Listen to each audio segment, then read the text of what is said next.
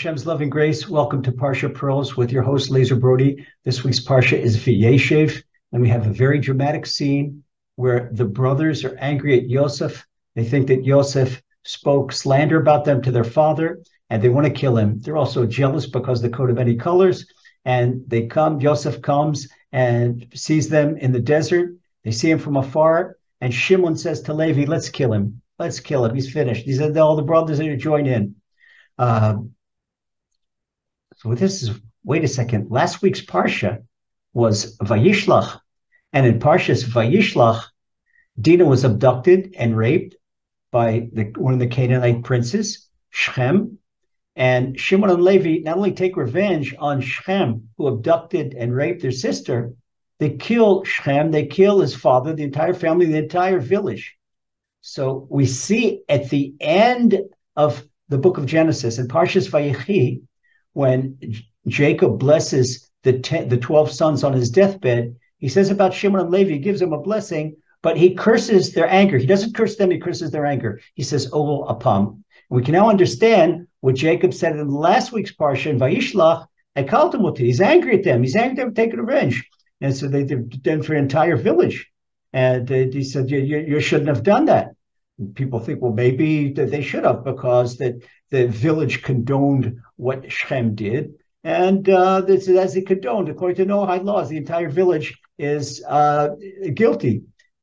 Yaakov Avinu didn't think so. Jacob didn't think so. And certainly here, uh, what, what, are we, what are we learning for? What are we learning from? But from last week's Parsha, where they were angry and they killed an entire village, to this week's Parsha, where they find that killing is not so difficult and their brother got on their nerves. They want to kill their brother.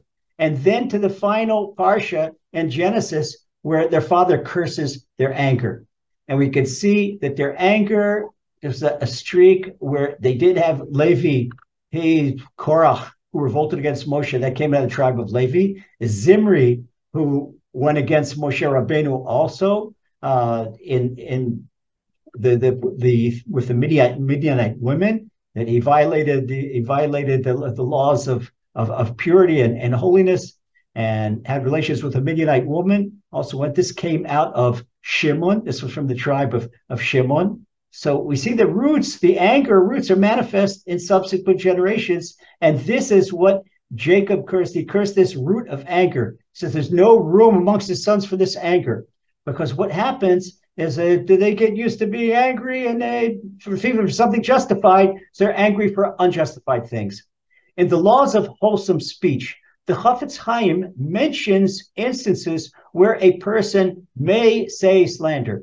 Okay, if a person is a, a, sinner, if a person is not in, in Klal Yisrael, in other words, a person goes against the laws of the Torah, you're allowed to say Lashon Hara about it. But then later, the Chafetz Chaim qualifies himself. Uh, today, there's no such thing as a person that's out of Klal Amitecha, that's out of the, the general people of Israel. You can't say Lashon about anyone because maybe a person is not observant because he wasn't born observant. It's called a Tinok Shenishba, like a baby that was in captivity. So we are really not, not allowed to say a negative derogatory word about anyone, about anyone, because if we get used to saying derogatory words about people, says Chofetz Chaim, uh, even when we are allowed to, then they get this comes a custom behavior, and then a person will end up doing it when they're not allowed to, and that's bad news because lashon hara, where it's forbidden, can entail up to violating 17 positive mitzvot and 14 negative mitzvot. It is a violation at one shot of 31 mitzvot, and it's really a bad thing. So here we see that uh, even though killing Sometimes a person needs to kill in war and self-defense.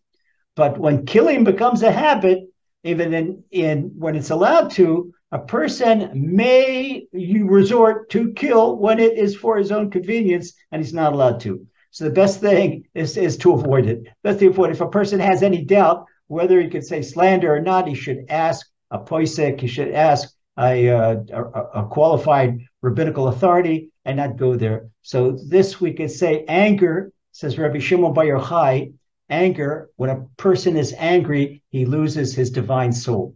So when a person loses divine soul, there's no void in spirituality.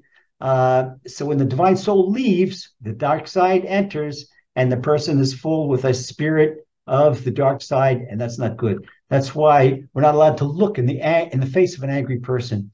So, Baruch Hashem, uh, we should do our best. We're the people of the book, are people of compassion, of chesed, and steer far away from anger and negativity and violence. This is not our this is not our thing. Okay, Hashem should help everyone have a wonderful, happy Shabbat.